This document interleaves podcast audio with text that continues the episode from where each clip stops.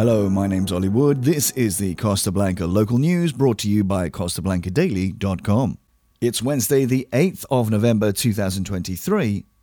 Coming up, economic slowdown across Alicante, bike U-turn in Elche, webcam network expanded, biggest healthcare budget in history, plus fancy dress time in Benidorm, new police cars for Denia. Economic growth in the Alicante province has already begun to moderate in the 2023 fiscal year, remaining at just 2.3% at the end of the first semester, according to the latest synthetic indicator of the province of Alicante, the ISPA, prepared by the Alicante Chamber of Commerce and now publicly available.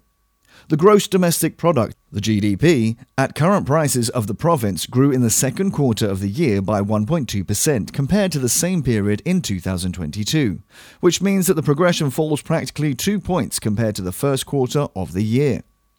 Therefore, everything indicates that, as the year of 2023 progresses, the economic dynamism of the Costa Blanca loses steam. However, there has been a noticeable growth in both the services and tourism sectors, but Alicante is still way behind the national GDP, which recorded year-on-year growth of 8.7%.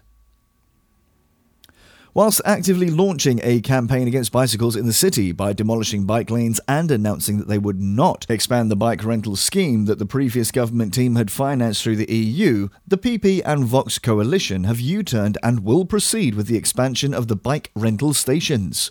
The expansion of the bike rental system will currently only be focused on the urban centre, and the surrounding areas will have to wait, but it is seen as a positive move both in terms of urban mobility and utilising EU funding under the threat that they will have to return millions for the demolition actions already taken place. Further controversy over the demolition of the bike lanes came to light this week after police report which recommended the action referred to 2,656 collisions that had taken place, thus showing the roads to be dangerous. However, upon further analysing the details, 94.5% involved only motor vehicles and not cyclists or scooters, as the demolition report was based on. The tourist portal of the Valencian community has increased one of its most popular sections, providing a real-time view of various landscapes and enclaves through streaming webcams. The network of webcams of the Valencian community opens live windows to such emblematic places as Morella or Focal, with medieval-looking squares and streets. It is also possible to enjoy the beach of Vorma in Benicassim or the beach of Albia in Alfaz del Pai. The immensity of Levante Beach in Benidorm or the lively port area of the Arenas Beach in Valencia are also within reach of anyone, in addition to the pleasant surroundings of Alicante Town Hall and the beach at Guardamar del Segura. The Valencia region's Minister of Health, Marciano Gomez, has announced the largest budget in history allocated to Valencian Public Health for the year of 2024, which amounts to €8.5 billion. More than €700 million will be allocated to primary care, plus an additional €1 billion allocated to staffing of these health centres. €143 million will be allocated for mental health and social care, which will allow us to improve human and material resources for comprehensive mental health care, such as increasing the number of social health beds for chronic cases and the implementation of preventative policies against suicides and addictions, said the minister. To the north now, Benidorm is expecting some 40,000 British revellers to take part in this year's annual fiesta, part of the patron saint festivities in the town, but now a popular attraction for the Brits who adorn fancy dress to celebrate with their Spanish hosts.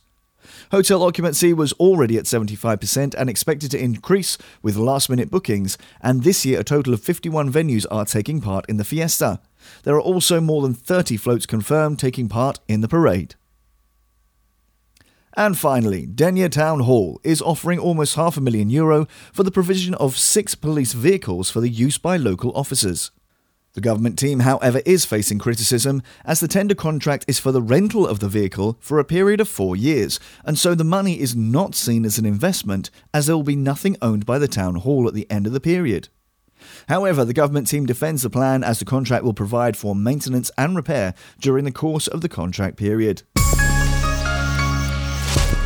That was the daily news roundup for the Costa Blanca Daily Podcast. For the latest news, events and information where you are, visit costablancadaily.com and be sure to subscribe to have the latest episodes delivered direct. And if you have an event taking place or a story to tell, email the details to events@costablancadaily.com.